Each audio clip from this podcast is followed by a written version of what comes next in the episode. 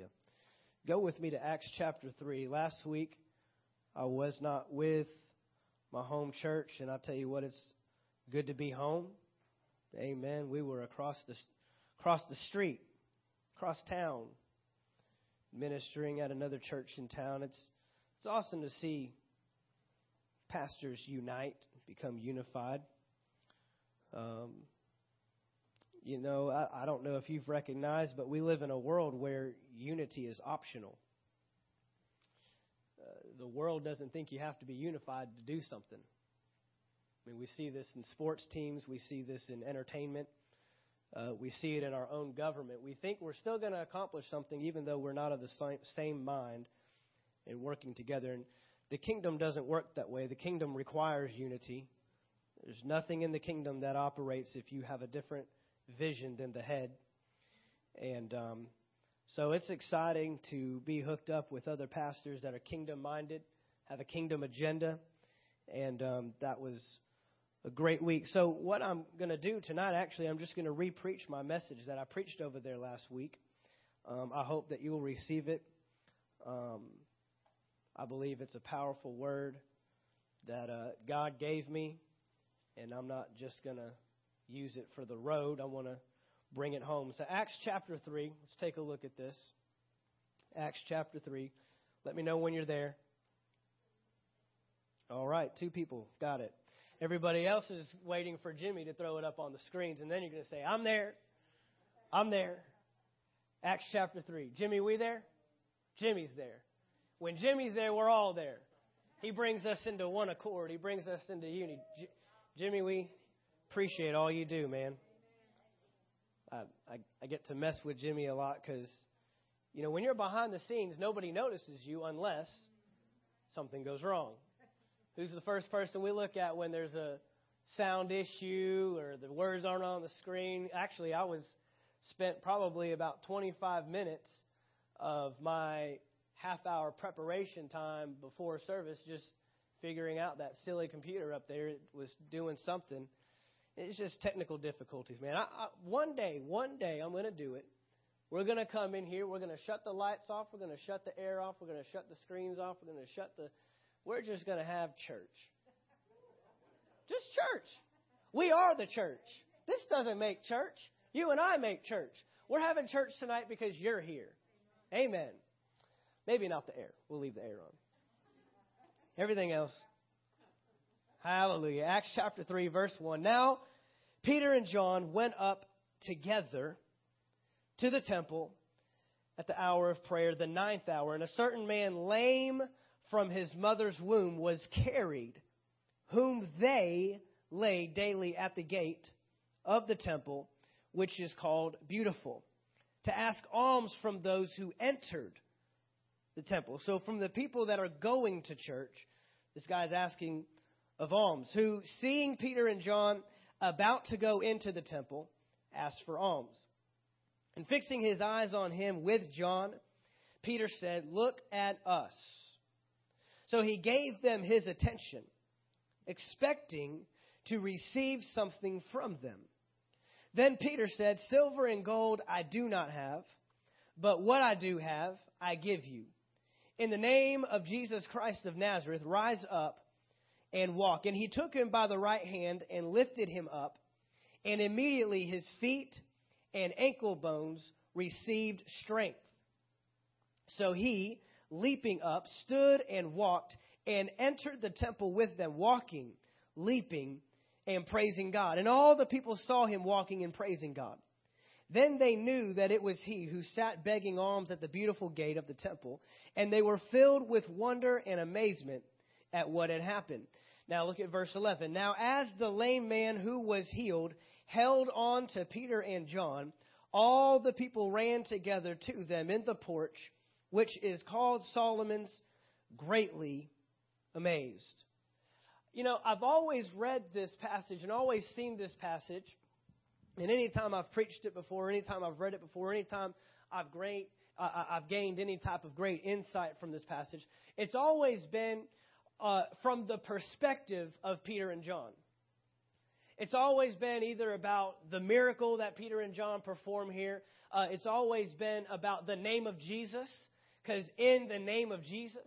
Uh, it's always been about they had something different than what he was expecting. He was expecting coins, he was expecting money, but they brought something different. They brought power to heal him. Amen. But where where where God started tweaking me on this is he actually he, he said, read it from the perspective of the lame man. Read it from the perspective of the guy that's hurting. Read it from the perspective of the guy who, for 40 plus years, because we learn in actually in Acts chapter, I think it's actually later on in Acts chapter 3, they ask the guy, and he says, Yeah, he was lame from his mother's womb all of his life, and he was at least 40 years old, the Bible tells us. 40 plus years, this is all this guy has known. And so, uh, God revealed it to me from the perspective of the layman. And so I just want to show you what God showed me, and I hope that it speaks to you the way that it spoke to me. The first thing I want, want us to identify is that this man is suffering with a condition called paralysis. He's paralyzed.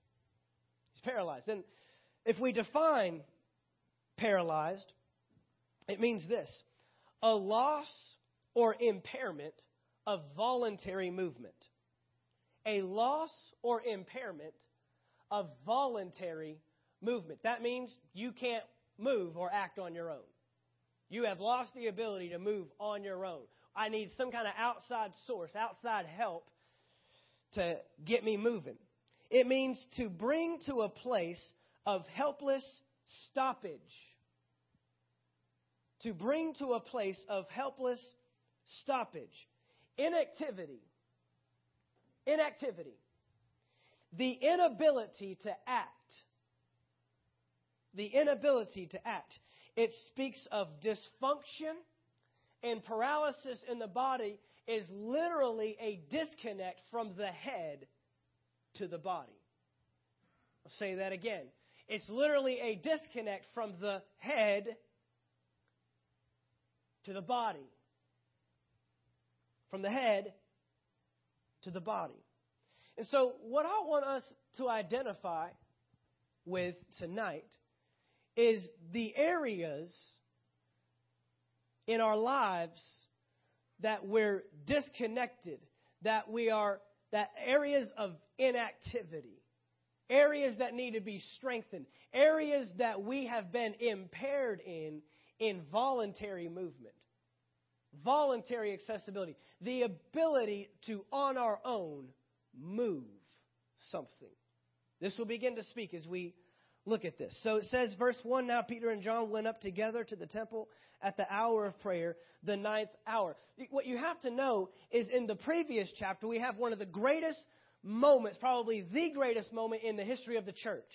Acts chapter 2 is where we know the disciples did what Jesus said to do go and wait for the promise of the Father. Who's that?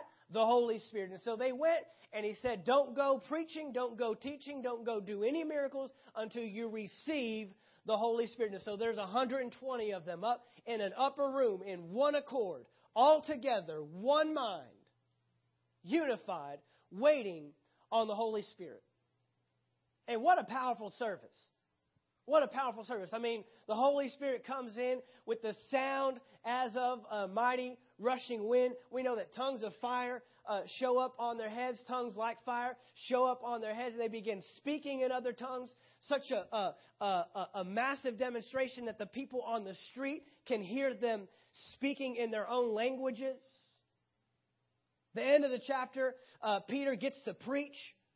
Peter all of a sudden gets this this boldness to get up and stand for Christ, even when he denied Christ himself. And, and so we see that this was a powerful day in the church. 3,000 people came into the church. Let me tell you how powerful this day was. The church was bringing their own items to the leaders, to the apostles, to the disciples, so that they could be dispersed, dispersed to people in need. Now, that's a powerful day in church when you've got people bringing you stuff voluntarily. You're not having to ask for it. You're not having to beg to raise money. You're not having to, you know, pull teeth, to, you know, to get uh, some money for the children's ministry. They're saying, this is extra stuff that I have. I mean, so much so that we know over in Acts chapter 5, people are selling lands, people are selling property, people are selling animals and, and, and, and, and doing all kinds of things, giving away finance and resource so that the needs could be met in the church. That's a good day. All in a day's work. But how many times do we come to church and we have powerful services? But then we don't have the power to serve. We have great services, but then we get in the world and we aren't of service. And here, the very next chapter, after this great manifestation, this great uh, uh, uh, day in the church, this, this awesome service that they had, the Holy Spirit fell, they're all speaking in tongues, people are being saved and born again, coming into the kingdom, making disciples. And the very next day, here's Peter and John on the way to what? The temple. On the way to the temple. But before they even get in the temple, there's a need. See, sometimes we think that we have to get in church before we see God move. And they find out He actually wants to move before we even get inside there. See, we, we got to open. How many miracles have we walked by on the way to church and missed an opportunity to be the church? Guys, we cannot miss our opportunities in the world. I was just asked just the other day, what do we, you know, what, what's going on with outreach? What are we going to do about outreach? You realize you are the greatest outreach ministry this church has? I don't have to put on an event. I don't have to feed a homeless guy. I don't have to help a soup kitchen. I don't have to build somebody a house. You are the outreach ministry of Anchor Faith Church. Let's get off and let's get out there and reach out to people. Don't wait for your pastor to give you a mandate. And don't wait for your pastor to have a sign up sheet. And don't wait for your pastor to call an offering. Get out there and start reaching the people in your world, in your life. You are reaching out. That's what outreach ministry is. Sometimes we just put labels on it like it's got to have a logo and it's got to have an event and it's got to sign up for it and we got to give away resources. We got to do this, we got to do that. You're reaching out day in and day out. Your re- outreach ministry is happening every day. I'm getting testimonies of it. I get the testimonies of what you're doing out there in the world, in the jobs you live in, the people you're reaching, the conversations you're having. And guys, sometimes it doesn't happen overnight. Sometimes it's the same guy you've been bugging for the last three years, and they're meaner today than they were three years ago. And you're still reaching. I, mean, I, don't know how many of you were here when Pastor Earl ministered and you heard his testimony of the guy at his job and, that, and he was at Bible school and he says, By the time you graduate, I'm going to get you in the strip club. And he said, By the time I graduate, I'm going to get you in the kingdom. The guy was not just in opposition of Christianity. He was hostile towards it, and he was so opposed that he said, I'm going to get you on my side. See, it's one thing to say, No, I don't want to hear about your Jesus. It's another thing to say, I'm going to get you to denounce Jesus. And that's the world. But you heard the ter- testimony. His last day of work there, the guy pulled him aside and said, I, I, I need your help. I need to be saved. I need to be born again. Why? Because he lived it? Because he was the church? He didn't have to sign up for that. No one had to, to, to get him, drag him into it. No one. It wasn't something that he woke up early for on a Saturday and, and, and spent his time doing. It was just the day in, day out, reaching out. And so here's Peter and John. They're not thinking, let's find a miracle today. They're thinking, let's go to church and pray. That's all that's on their mind.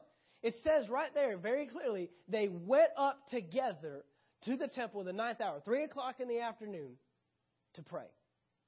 And so let's go. Verse 2. Verse 2. And a certain man, lame from his mother's womb, was carried. A certain man, lame from his mother's womb, was carried. First of all, we want to point this out. This man knows no other condition. He's identified by his condition. His condition is his identity. They don't know his name. They don't know his history. They don't know his past. All they know is that's the lame man that sits at the gate begging. That's all they know. This is his identity. He's identified by his condition from his mother's womb. On the, uh, uh on the flip side of that, that's all he knows. This is all he knows. He doesn't know what it's like to take a step. He doesn't know what it's like to stand up. He doesn't know what it's like to have strong legs. This guy doesn't know what it's like to do something on his own. He's always had to have help. Always had to have help. And it says here that he was carried, whom they laid daily, daily, daily at the gate of the temple, which is called Beautiful. Now, let me tell you something, guys. This guy was having to be brought to a temple to receive help. He's being brought to the very place where God is, and he's having to receive help. But it says here that he's coming daily. Daily. Somebody's carrying him daily. What the guy needed was healing and he's settling for help. He could only get people to get him to the gate. He could never get anybody to get him inside. I wonder if the people we surround ourselves with, I wonder if the people around us are people that are helping us or people that are healing us. I wonder if they're people that are only getting us so far but then leaving us, or are they people that can carry us all the way into the answer? Just on the other side of that gate is the answer this guy's looking for. Just on the other side of that gate is the healing he's looking for, and he has settled for help. Now, help always keeps you coming back for more. Help is just a fix until the next time you need it. Guys, we can't come to church just looking for help. This isn't a place where we just come down for every altar call and for every visitation. This is a place of healing. This is a place where you can get delivered. This is a place where you can get set free. Now, that doesn't mean that we won't help, but the help that we have to bring is different than the help somebody else is going to give you. This is, so, this is why sometimes we're always running back in the same cycle, in the same circles, running back to the same people because they helped us last time and we become dependent on their help rather than getting dependent on God's healing. I'm going to tell you right now, God wants people healed. God wants people saved. God wants people restored. God wants people delivered. Jesus, when he got up in the temple for the first time and ministered, he said, The Spirit of the Lord is upon me. He has anointed me to set at liberty the captives. Not just keep them captive and always in mind that I need deliverance, but to set them free and get them delivered. To restore sight to the blind. That's what Jesus preached when he came to the temple. Isaiah chapter 61. He, he, he went back and then he stands before him and says, Today, the scripture is fulfilled in your presence. And that's when the town got in an uproar. That's when the religious leaders got in an uproar. Why? Because now someone's bringing healing and we've just been living off of help. These were people that were in a cycle of we have to offer up our sins. We have to ask for forgiveness and we have to pray to God. And now Jesus is showing another way. Jesus is identifying, no, my God doesn't just want to keep helping you. He wants to heal you altogether. He wants to make you new altogether. What's your identity? This man has been identified with his condition, and his condition has put him in a position that I have to get help. Whom they lay daily at the gate of the temple, which is called beautiful. It's amazing he could have such a he could be in such a beautiful place but still have an ugly condition. You know, we we have people that come to church with those same things. And we get in a beautiful place and we and, and we hide and we facade the things that are really going on within us. The conditions that we're really identifying. We, we, we come here with the smiles and we identify with weakness out there. But this is a place of healing. This is a place of hope. This is a place of deliverance.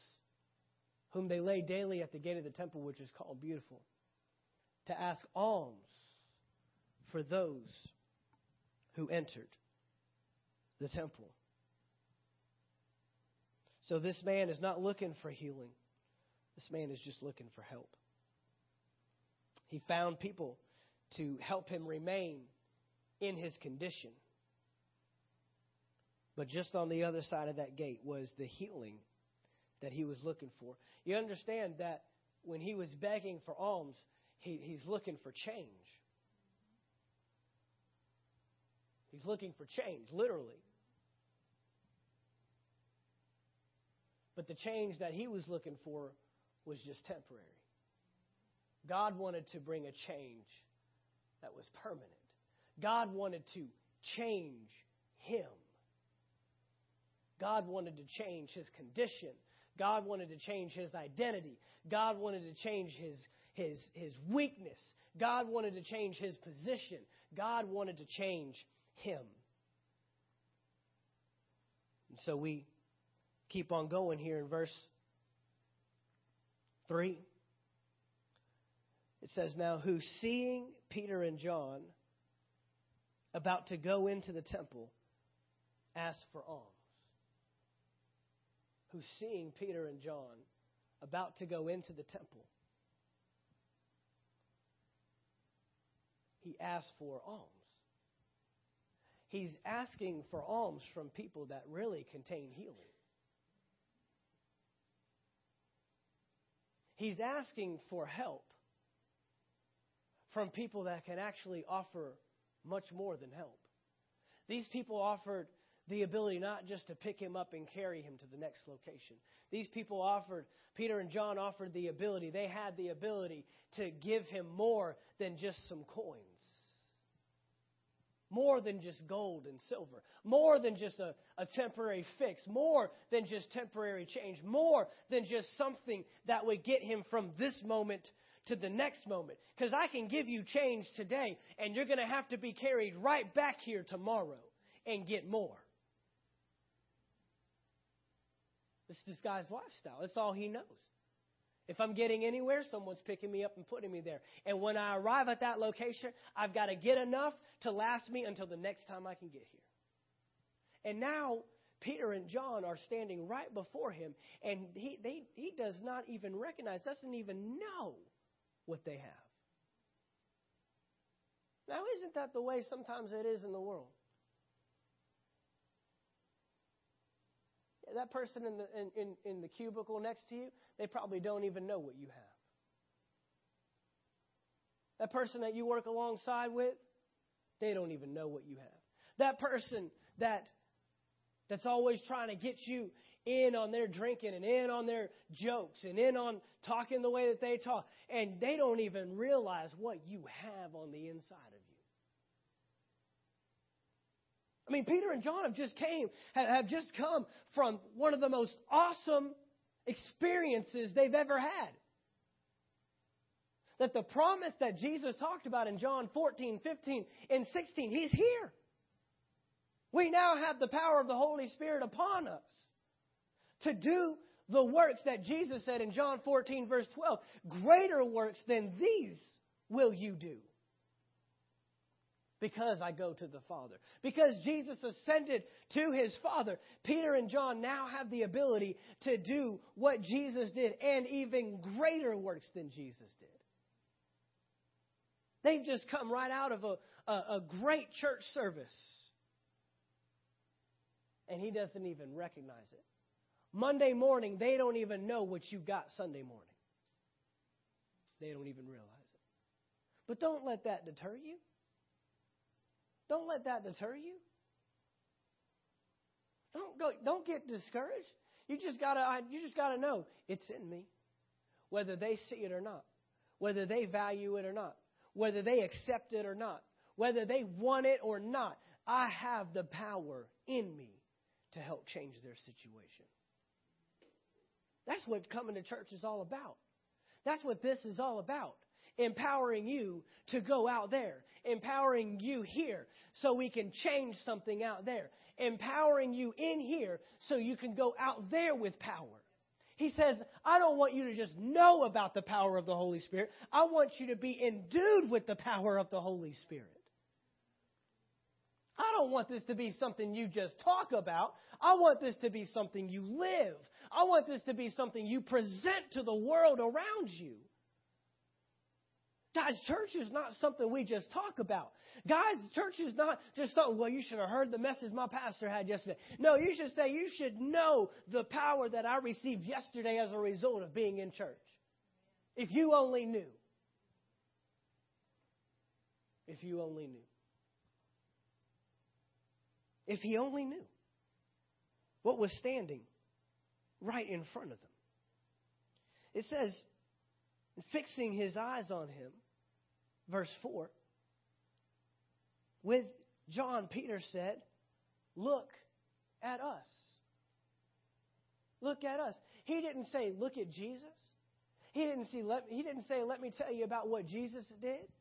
He didn't say, Now, let, let me tell you about this man. There's this man that I used to walk with for the last three and a half years, and man, this condition right here, I saw him.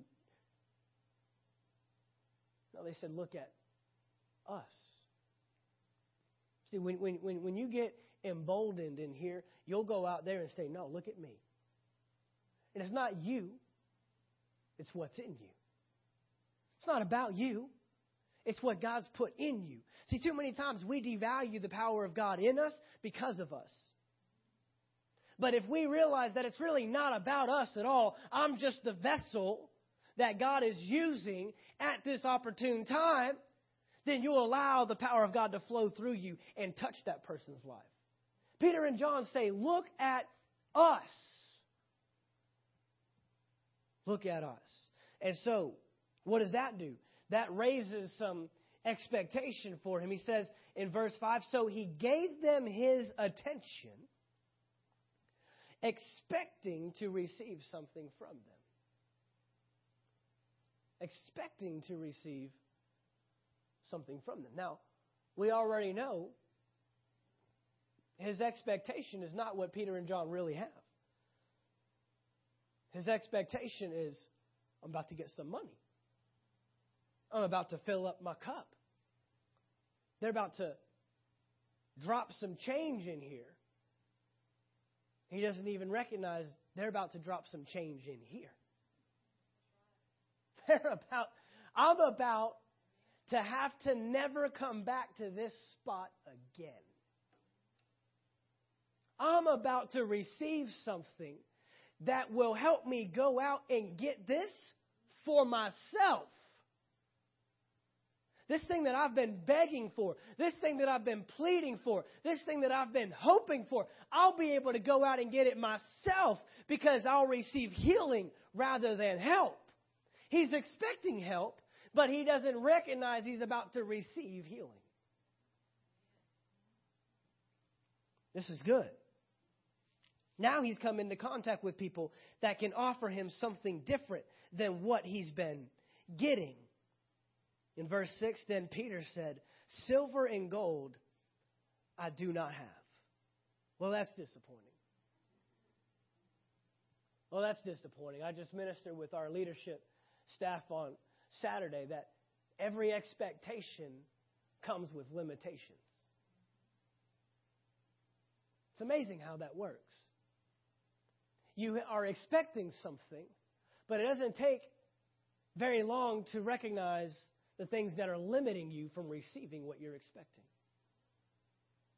Anybody that I know that has started a business has endured this. You start a business with great expectations. If you didn't have the expectation, then you wouldn't start the business. Jesus talked about counting the cost. So what happens when we, our expectation is up here, but our limitations are all here, and they're keeping us from getting to our expectation? This guy has an expectation, and immediately he's met with a limitation. Uh, silver and gold I have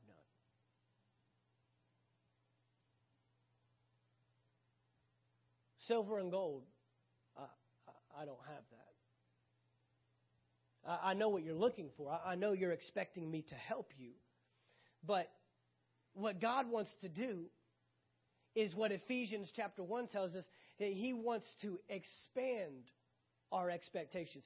Because the Bible says that He can do far greater, far more, far better, more exceedingly abundantly above all that we ask or think. So if you're asking for temporary change, He can bring you some permanent change. If you're asking for help, He can bring you some healing. If you're asking for a quick fix, He can, he can fulfill the, the, the thing that will fix you forever. So we can't get bogged down in limitations. But he says, Silver and gold I do not have. But what I do have, I give you. Aren't you thankful Peter and John didn't show up empty handed? Aren't you thankful Peter and John didn't show up with nothing? Peter and John didn't show up just trying to meet a temporary need. But they saw beyond that. I know you're expecting me to help you. I know that's as much as you can expect right now. I know that's as far as you can think right now. I know that all you think I have to offer you is just another hand to temporarily help you, but I've got more than that. You can't look at the lack, you got to look at what you have. He says, But what I do have, I give you. In the name of Jesus Christ of Nazareth, rise up. Rise up and walk. It says, And he took him by the right hand and lifted him up, and immediately his feet and ankle bones received strength. Now look what verse 8 says. So he, so he, so he, leaping up, stood and walked. He, he had to put some action to what he was being asked to do. So he, leaping up, Peter has pulled him up, but now he has leapt up, and now he's walking, and now he's standing, and immediately his feet and ankle bones received strength. He got it down here feet and ankle bones. He got it right down here. They receive strength. It's amazing the strength that we'll receive as we're doing it. See, sometimes we don't feel like we have the strength to get up. Sometimes we don't feel like we have the strength to make the first move. I'm telling you right now that it's what you do, it's what happens in the doing, in the process, in the applying. If you're getting tired of applying the word, just keep applying the word. If you're getting tired of doing the word, just keep doing the word because it's in the doing that you receive strength. We just saw on Sunday in Romans chapter 4 that Abraham, while he was glorifying God, was strengthened in faith. He did not become weak in his heart but by glorifying God. It's what you do in the process that strengthens you. You've got to keep going. You've got to keep doing. You've got to keep applying. It says he walked and entered the temple with them. What's that? He just got to go somewhere he'd never been before. He just got to enter a place he had never been able to enter before. He had always been brought right to the brink and was left. But now, because he's come into contact with somebody different, they're able to take him somewhere different. No limitations. Now I'm around somebody that not is just that's that's not just going to help me. They're going to heal me. And now I can get to the place myself.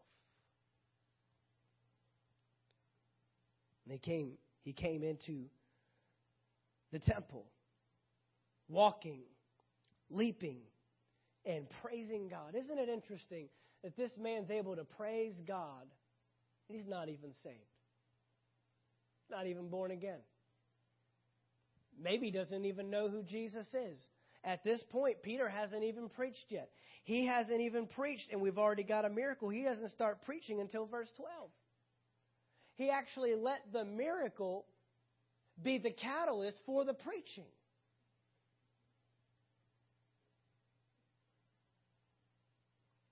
He let the miracle be the thing that spurs people on to, we need to learn about this. We need to find out who, who's doing this. And in verse 12 is when he begins preaching. But this guy's already praising God. And all the people saw him walking and praising God. Then they knew that it was he. He who sat begging. Who's he? He who sat begging alms at the, at the beautiful gate of the temple. And they were filled with wonder and amazement at what had happened. Now, basically, that's where the story ends. Essentially, that's where this story ends. In fact, in my Bible, in the New King James Bible, it, it actually stops there at verse 10, and then I've got a little heading that says preaching in Solomon's portico, and then verse 11 starts. Anybody else got that? There's a division there. There's a, it, it stops. And every time I've read this before, I've concluded, well, there's the story of the lame man, and then we move into another section. But I always miss this first sentence of verse 11. The first part of the sentence. Now, as the lame man who was healed held on to Peter and John.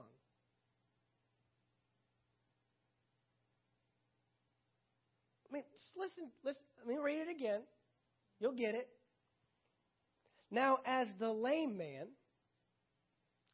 who was healed held on to Peter and John. Now, why is he still holding on if he's healed? Why? Because previously it tells us his feet and ankle bones received strength. But you know where he was still weak? In his mind. Why? Because this has been my condition for 40 plus years. This is all I've known. Isn't that how it works? God will do something on the outside, and now we've got to get something changed on the inside. Man. How did we miss that? His mentality has got to catch up to his reality. Why are we still holding on when we're healed? I can walk. I can take steps by myself. He was walking and leaping and praising God. Oh, hold on, guys. Hold, don't go too fast. But what's that show us? When we see people delivered in the world, there's still work to be done. When God's doing a work in us, we can get healed here, but we still got to get some change out there. There's still a mind renewal that's got to take place. You can get the slave out of Egypt, but it's tough to get Egypt out of the slave. But man, I tell you what, if you just stick at it, if you keep working the mind, keep working the word, keep teaching, keep instructing, keep developing, keep growing, keep applying, I tell you what, that mentality will change. You'll find out, wow, I can take this step by myself. I can take this step by myself. I was doing it. God healed me. God delivered me. He set me free. The chains are loose. The, the bonds are broken. But here I am still trying to hold on. But man, if I just keep working it, just keep staying at it, I'm going to change my mind. And when I change my mind, I can change my life. I'm not holding on anymore. I'm not holding on anymore.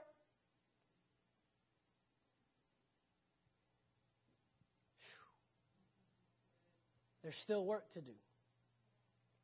There's still work to do. There's still work He's trying to do in us, guys. He's healed you. Yes. He sets you free. Yes. His power works like that. His power is powerful. God is full of power. He's healed your marriage, but there's still some changing going on. He's healed your body, but there's still some mind working going on. He's healed your finances, but there's still some changing. How am I working this? How am I applying it? How am I thinking it? It's not over. It's not over. Guys, I don't know what side you're on. There's, there's so many perspectives, so many avenues with this message. I don't know if you're the one that's been healed, but there's still a mentality going. I don't know if you're the one you've been ministering to somebody, you've been speaking to somebody, you've been you you you you've you've you've been talking with them and talking with them and talking with them, and all they seem to want is help, and you realize I've got some healing to give you. I've got answers. It's not about me. But God has appointed me for such a time as this. I work alongside you so you can see God in operation.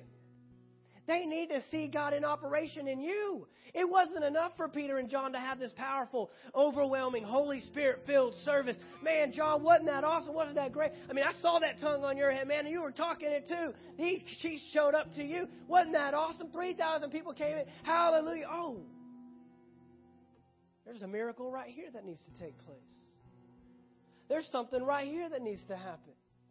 There's something God wants to do right here in front of the temple. There's something right here before we even get in, before we start the worship, before the guitar's even strung. There is something God wants me to do in this life right here. Hallelujah. Father, we thank you. Father, we thank you. We thank you. We thank you for what you're doing, Father. We thank you for your spirit. We thank you for your presence. Father, we thank you for the opportunities where you have come to visit us, to show yourself strong in our services, in our lives. But Father, we know that what you're doing in us is not for us. What you're doing in us is to work through us. Father, help us be ministers. Help us meet needs. Help us serve the world the way you've called us to. You told them, look, you're going to start in Jerusalem and it's, go, it's going to go to Ju- Judea and Samaria and all the ends of the world. But first, I need you to get something. First, I need you to meet with me. First, I need to empower you. But Father, what the empowering was for was not just for them, it was to reach that world. It was to reach Jerusalem. It was to reach Judea. It was to reach Samaria. It was to reach the utter parts, uttermost parts of the earth. Father, we look past our experiences. We look past the moments where you've shown us, shown yourself strong. Father, we thank you for the times that you have shown yourself strong in our lives, but we know it's more than that. It's deeper than that. Father, we start walking this thing out. We start putting one step in front of the other. And even though there's times we feel like we got to hold on, even though there's times we feel like we still need some help, Father, you are healing us. May we renew our minds. May we allow our minds to change so that our lives can change. May we allow our minds to grow and develop so our lives can grow and develop. May we recognize, Father, that even though healing is instant, living that healing out can take time. Father, we keep working it. We keep enduring. We keep running and striving to reach the goal that you've set before us, Father. And we thank you. We thank you that we will rise again. We will walk again even if it's something we've never known before, even if it's something we've never seen before, even though this might seem like this is brand new to us, Father, we keep working it and keep going at it so we can see the fulfillment of what you have for us. We thank you for this tonight in Jesus' name. Amen. Amen. Amen.